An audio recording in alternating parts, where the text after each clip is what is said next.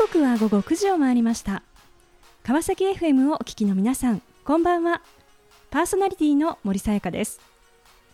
本日354回目となります森さやかの Life is the Journey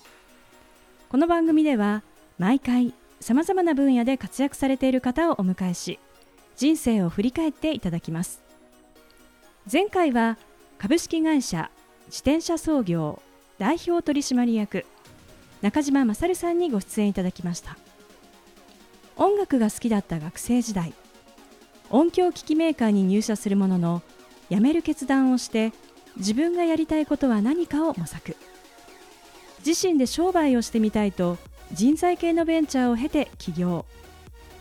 自社サービスを立ち上げるハードシングスを経験し創業時の体験をもとに自転車にまつわるビジネスへと転換。新たな会社で仲間と共に自転車メディアフレームを立ち上げた中島さん。許可より謝罪というメッセージをいただきました。今回も素敵なゲストをお迎えしお話を伺っていきたいと思います。この番組は人と技術の力で驚きあふれる世界を株式会社ワンワールドの提供でお送りします。さあそれでは本日のゲストをご紹介いたしましょう。ソニー生命保険株式会社シニアライフプランナー宮原純一さんです。宮原さんよろしくお願いいたします、はい、よろしくお願いいたします。えー、さて宮原さん、えー、現在どのようなお仕事をされていらっしゃるのかぜひご紹介をお願いいたします。はい、えー、私はですね今ソニー生命保険株式会社で、えー、ライフプランナー。まもなく、えー、2ヶ月で約丸10年になるんですけれども、まあ、生命保険という、うん、商品とか設計を通じて、まあ、お客様といろんな感じで、えー、出会っております。うんあのこうライフプランナーということでですね私もこうあのいろいろとですねいろんな方にもなんかお会いしたなと思うんですが実はこの番組ではあの初めてですねライフプランナーの方にご出演をあのいただくということであの大変あの楽しみにですねあの今日迎えているんですがあのいろいろとこう生命保険の会社がある中でこのソニー生命保険という会社はあの一体こうどんな特徴のある会社なんでしょうか？そうですね。一番大きいところはですねこの保険商品というよりかは、まあ、完全こうオーダーメイドで、えー、作ろうというのが事の発端でこの会社が作られたんですね。ですからそのお客様ご自身が何に関心があって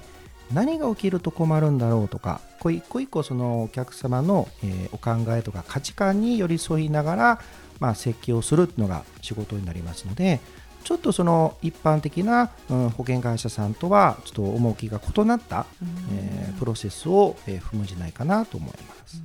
こう商品うちの商品はこうですではなくてまずはこうお客様にこう聞いてでそれをもとにこう設計をしていくということなんですね。はい、そうですね。う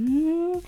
さあこのまあ、ライフプランナーですね、えー、もう間もなく10年を、まあ、迎えるということでですねこの道を、まあ、歩んでいらっしゃる宮原さんなんですが一体どのようなあ道を経てですね今に至るのかぜひお話を伺っていきたいと思います。はい、それはあの前職の話っていう含めてですか？そうですね。はい。私はですね大学卒業してからですね、えー、組み込みシステムというこのニッチな、えー、まあ、業界、まあ、コンピュータ関係なんですけどもその開発会社に就職いたしまして約14年弱ですね。そちらの、えー、エンジニア業を、えやった後に、まあ、とあるきっかけがあって、はい、このソニー生命ライフプランナーになったのが2014年の1月と、まあ、こんなキャリアです。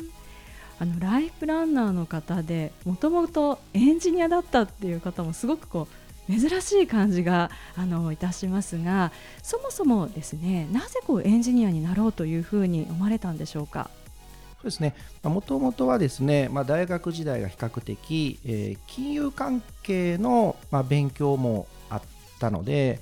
基本的には金融業界に進もうと思ってたんですけれども、まあ、その当時のその、まあ、大学4年生時代の就職活動ですね、はい、そこの中でいろんな、まあ、出会いがあってですね、まあ、結局そのあるコンピューター業界に、まあこうまあ、出会いがあって、まあ、そこからですね、えーまあ、いろんなこう人との出会いもあったんですけれども、はい。前職の会社に、えー入社した一番の動機というのが自分自身がですね、えー内定をもらっていないのに、えー内定者懇親会に、うん。えーぜひ、えー来たらどうというふうに人事の方に言われてはいその内定者の懇親会で出会った同期のメンバーたちが、まあ、極めて刺激的な人が多かったので、はい。あよくわからないけれども、所詮大学生ですから。なので、まあ、この面白いメンバーたちと一緒に入社したら楽しくなれそうなのかなと。まあこれがきっかけで、えー前職の会社に大学卒業後入社いたしました。うーんまあ、この入ってからのまあ14年ということなんですがあのどのようなこうお仕事をされていたんですか？そうですね。当時はですね例えばうん人工衛星というのは宇宙開事業団 JAXA さんが作りますし、はい。車はトヨタが作りますし、うん。例えばうんテレビ等々ソニーさん作りますと。で私の仕事っていうのはそういったうんものづくりのえー会社さんに所属するエンジニアさん向けに想定のテクノロジーを提供するという仕事をやっておりまして、えーパソコンでいうとですねマイクロソフトの Windows と呼ばれる OS が入っているんですけどはい。この OS に対して、えーリアルタイム性能を持たすようなこれ、えーリアルタイム OS という仕組みがあるんですけども、はい。こういったニッチな、えー仕組みを、えー提供しておりました。で私自身がですね、ええ。まあ、プログラミングというよりかは、うんうんうん。まあ、お客様に対するそのエンジニアリングのサービスをはい。提供する、うーまあ、ディスカッションも含めてなんですけどもフィールドアプリケーションエンジニアと職種を長らくやっておりました。うー。んでもこう14年と言いますと本当にこう組織の中でですねやっぱりこうキャリアをどんどんこう積んであのいくということかと思うんですがあのそうした中でですねなぜこの新たな道ですね、えーそちらへ進もうというふうに思われたんでしょうか？実はその前職時代のはい。研究開発部門にですね、ええ。優秀なエンジニアが一人後輩にいまして、うん。彼がですね僕がソニー生命に入社する1年前に先にソニー生ライフプランになったんですよね。うん。なるほどと。なぜエンジニア優秀なのに、はい。そんな保険者になったんだと、うん。まあ、かなり疑問がありまして。ええでまあ私も保険もともとソニー生命のお客さんではあるんですけれども、はい。まさかエンジニア保険屋さんになんてものを思ってなかったんですよね。うん。ところがですね彼はそのう前職のうちの会社を退職してから、まあ、半年間ぐらい、まあ、保険屋さんな頑張ってたんですけども、何かこう楽しそうにやってるっていう話を聞きまして、うん。おかしいなと、うん。保険屋が楽しいってやるわけがないと そういうことで一度彼をですね、はい。まあ、ちょっと新宿にちえ。えょっと呼び出しをいたしまして、はい。で居酒屋で彼といろんな話語られてたうちにちょっと僕自身もなるほどお前がそこまで言うんだったらちょっといい話を聞こうじゃないかみたいな、うん。それで目の前に、えーいた彼がですね、はい。その直属所所長に対して一度話を聞きたいという人がいるんですというようなことがきっかけで、えー話を聞くことになりました。うん。じゃあそこが出会いだったわけですね。はいうんあのこう当時ですねやっぱりこう働いていく中でのそのご自身のそのこれからのそのキャリアってあの当時どんな心境でこう考えていらっしゃったんですか？当時はですね、まあ、その前職エンジニア時代はですね正直こう割り切ってある意味こうワークライフバランスのような感覚でいたんですよね。はい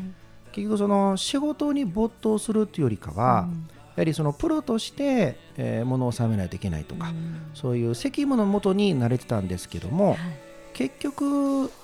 本気で好きじゃなかったんですよね。うん。ところがですねこのライフプランナーという職種に出会った時にこれがまさしくうん趣味とかうん生活とかあとは仕事っていうふうにこう割り切ることなくはい。自分の性が溶け込むような仕事に感じたのでこれはまさしくうん間違いない仕事だなと。うん。というのが、えー感じている今で仕事ですね。さあその後のお話大変気になるところなんですがあの後半引き続きお話を伺っていきたいと思います、えーさてここでゲストの方の意外な一面を探ることを目的にこんな質問をさせていただきます。今宮原さんが興味関心を持っていることを教えてくださいそうですね今は最大の関心事はゴルフです。ゴルフはい。うーんじゃあ結構何回も行ってる感じでしょうか？そうですね。ん今年1月にから1月スタートして、はい今まあ10月ですけどもえ、多分63ラウンドぐらい行ってますね。えー、すごいはい。えー、あの宮原さんにとってゴルフの楽しさとは？そうですね。うん。ゴルフはですね、うんと止まってる球を打つだけなのに、うん練習ではうまくいくのに、うん。うんことごとく本番でうまくいかないというこのジレンマですね。はい。これはなんでしょうね。こうなんでだろうと思いながら、うん。あの辛いこともあるんですけども、はい。ただたまに本当に自分にとって素敵なショットを打てる時の気持ちよさが最高ですし、一番面白いのはですねこう同伴者と一緒に回っている時ですよね。これも本当にもう笑笑いながら面白くしながら楽しくやるのが常なので、はい。この瞬間はすごく楽しいですよね。うん。でゴルフって大体18ホール回るのに大え体えまあうーん5時間6時間ぐらい一緒に共にするんですけれども、はい。ランチも含めて、うん。その時間は結構もう楽しいの何者でもないですよう。んいいですね。ありがとうございます。さあ、それではここで一曲お届けしましょう。モンクリーフでラブサンバディ。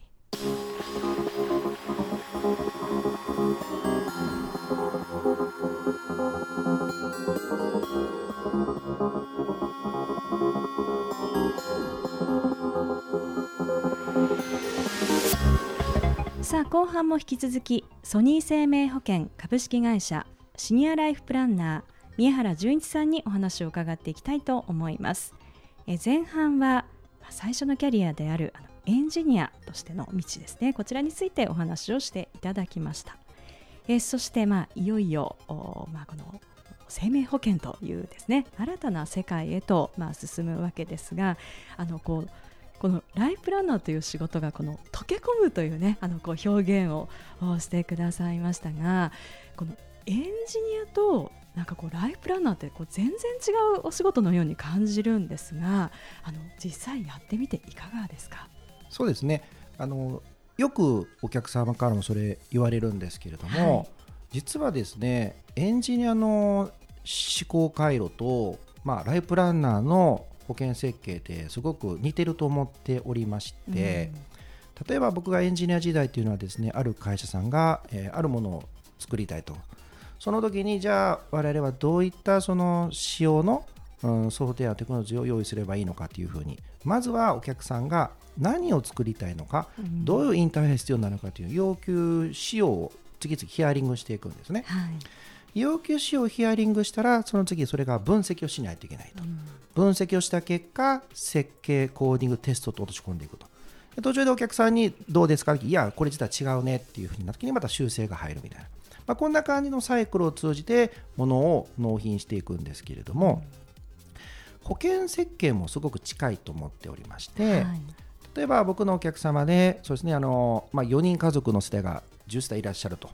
ところがお父さんお母さんというのはそれぞれ人生の生き方とかお子さんに対する考え方とかどのようにその幸せになりたいのかというのは皆さんバラバラなので、うん。そこは結局まずそのお客さんご自身の価値観とか考え方を聞かない限りは、うん。何に対して不安を感じているのかとか何を実現したいのかという皆さんバラバラと思っているんですね。はい。ですからそういった意味ではエンジニア時代言うとせ要求ってありますけども、うんうんまあ、そういったお客さんの、えー要望内容とかお考えというのを聞いてから、うん、保険設計始まるのかなと。うんそこから僕が作った時にいやいや実はお客さんがですねいやそこの設計は実はそんな不安に思ってないんだということもあるかもしれないと、はい。そしたら改め聞くみたいな。うんこういう、うん設計サイクルというのはうん。前職のやり方と似てるなと思ってうます。実はこう共通する部分があるということなんですね。でもこう一方であの違いと言いますとあえてどんなところなんでしょうか？そうですね、うん、エンジニア時代はですね、まあお客さんと共同でいいものを作るために、まあ、度重なるディスカッションとかいろいろ行っていくわけですよね。うんディスカッションっていうのはお互いがたまにはぶつかり合う時もあるわけですね。まあはいディベートとは違いますけれども、えぶつかり合いながらもいいものを作ろうと。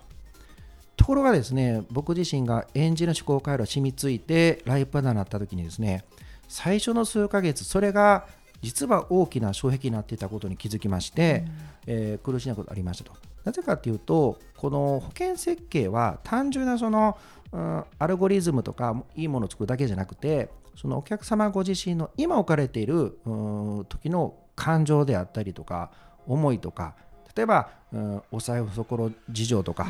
うん、うん、そういうのいろいろあるので、はい、その感情面というのがとても重要だなと思っておりまして、うん、そこがエンジニア時代の仕事に対するアプローチとライプランナーとしてお客さん接する時のアプローチに大きな違いがあるのかなと思います。はい、あの宮原さんのこう毎年毎年あの社内でこう賞を、ね、受賞されていらっしゃるということなんですがあのトップセールスであり続けるためにあの心がけていらっしゃることってどんなことなんでしょうか？まず僕トップセールスじゃないので どうしようかなと思ってるんですけども。まあ、ただそうですね僕自身がこの仕事を長く、はい、うん、続けていきたいと思っていまして、まあ、心がけていることはですね、はい、まあ、中長期計画という視点ではなくて、とにかく今お会いしている目の前のお客さんと、はい、とにかく楽しいお話ができればいいとだけ思ってるんですよね。そうするとですね、はい、お客さん例えば保険の世界というとあまり楽しいというか面倒くさい苦痛という感じがいらっしゃると思うんですよ、えええ、でもこれがお客さんです。僕と話していると面白いなあそんなやり方あるんだとか、はい、お客さん気づきが生まれると関心持ってもらえるんですよね、そこからまあいろんなネタも話をするんですけども、とにかくその場が、えー、楽しければまあ次もお話を聞きたいと思いますしそれが結果的にお客さんからご友人さんとかご兄弟さんとか知人さんのご紹介が生まれることもあるので、はい、それが長くやる秘訣なのかなと思っております。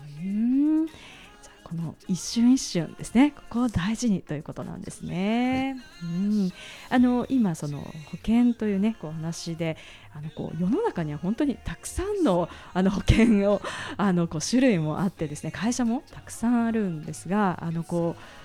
こちらのなんて言うんでしょう、まあ、お客様側の視点からするとですねこうどんな目線であのこう保険って選んだらいいのかなってなんかすごくこう迷うんですが、あの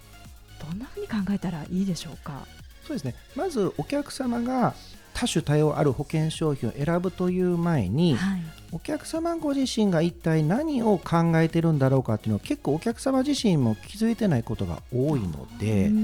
そこが僕との会話によってお客さん気づくんですね。えー、まずはあこういうことが起きた時の保証があると助かりそうだなみたいなここを何もせずにいきなり商品だけ選んでもずっと大変ですし、はい、今日本には42社の保険会社ありますから、全部見つめ取らなきゃいけないですよね、まあ、不可能ですよね、はい、ですからまずは商品よりかはお客さんご自身の考えをお客様ご自身が整理するところから始まるかなと。そのお手伝いは僕がしていくと自然発生的にじゃあ僕だったらそこに対する保証はこんな指摘ができますけれどもお客さんこれは合ってますか合ってませんかっていう感じでやっていくとおのずとあそれだったら、まあ、金額もいろいろあるかもしれないし安いかもしれない高いか分からないかもしれないけど宮原さんのものでいいかなみたいな。というふうにおっしゃるケースがあると思います。うん。そうだから選ぶというよりはまず自分がなんかこうどうしたいかどうありたいか。ここをあの考えていく。そこからっていうことなんですね。うんあの今、まあ、保険を含めてですねこう、まあ、日本全体でもそう、まあ、金融のあのしっかり勉強しようとかですね。あのこう、まあ、例えば投資もやってみようとかあのそういったこう空気というのがあのすごく高まってあのいますが、まあ、一方で、まあ、これからのですねこう社会をこう生きていく中でその、まあ、保険に入らないというですねあのそういう選択肢もあるとは思うんですがあのこのマネープランですねやっぱりこうどんなふうにこれから時代生きていく中で考えていったらいいんでしょうか？そうですね一番、うん、大事なのはですねこの100年人生の中で、まあこうまあ、ゴールベースという考え方があるんですけれども今から N 年後に何を実現したいのかとかどういうことをやり遂げたいのかそのための軍資金はいくらあればいいのかなというようなしたら逆算的な考えがとても大事だと思うんですよね、うん。そういった意味ではそのお金の作り方とか増やし方っていうのはとても大事だと思います。一方で、えー家族として自分としてこれを実現したいと。ところが不測の事態が起きた時でもそれをやりたいのか諦めるのかと。やりたいんだったら不測の事態が起きたとしてもお金用意しないといけない。つまり資金調達ですね。はい。これが結構保険という設計が当てはまるかもしれないなと。うん。ですからマネープランというのは何かを実現するために不測の事態が起きないときに、えー貯めていく仕組みもしくは不測の事態が起きたとしてもそれだけは叶えたい。例えばお子様の大学の準備金だけは絶対、えー作っておきたいなとか。そういったところは結局保険という仕組みがマッチするのかなと。それを両立することが、まあ、本当のマネープランになるのかなと思います。さあ、えこの番組ではゲストの皆さんに必ずお聞きしている質問があります、え宮原さんにもお伺いさせていただきます。これから自分の夢を実現しようと考えている方々へ背中を押すメッセージをお願いいたします。そうですね。とにかく精一杯楽しむことだと思います。その心は？うんそうですね。人ってやっぱりこう苦労したりしんどいなと思ったりすることがあると思うんですね。でもそれは結局何かを達成するための途中段階ですよねだからその何かを実現するために辛いこと苦しいことをまあこれをこぞって楽しめるようになれればおのずと、えー壁は、えー切り開けていけるのかなと思いながら、えー僕もそういう感じで進んでおります。素敵なメッセージをありがとうございました。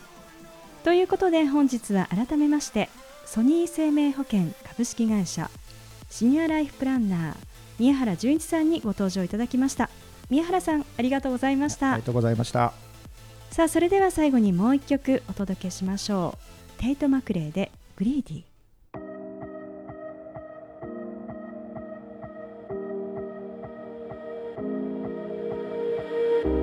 森さやかの Life is a Journey いかがでしたでしょうか？筑波大学で経営工学を学びエンジニアとして14年。そこから生命保険という新たな世界へと進みライフプランナーに転身して10年。クライアントの不安を一つ一つ取り除いていくことから始まりそこに必要なサービスを提案する宮原さん。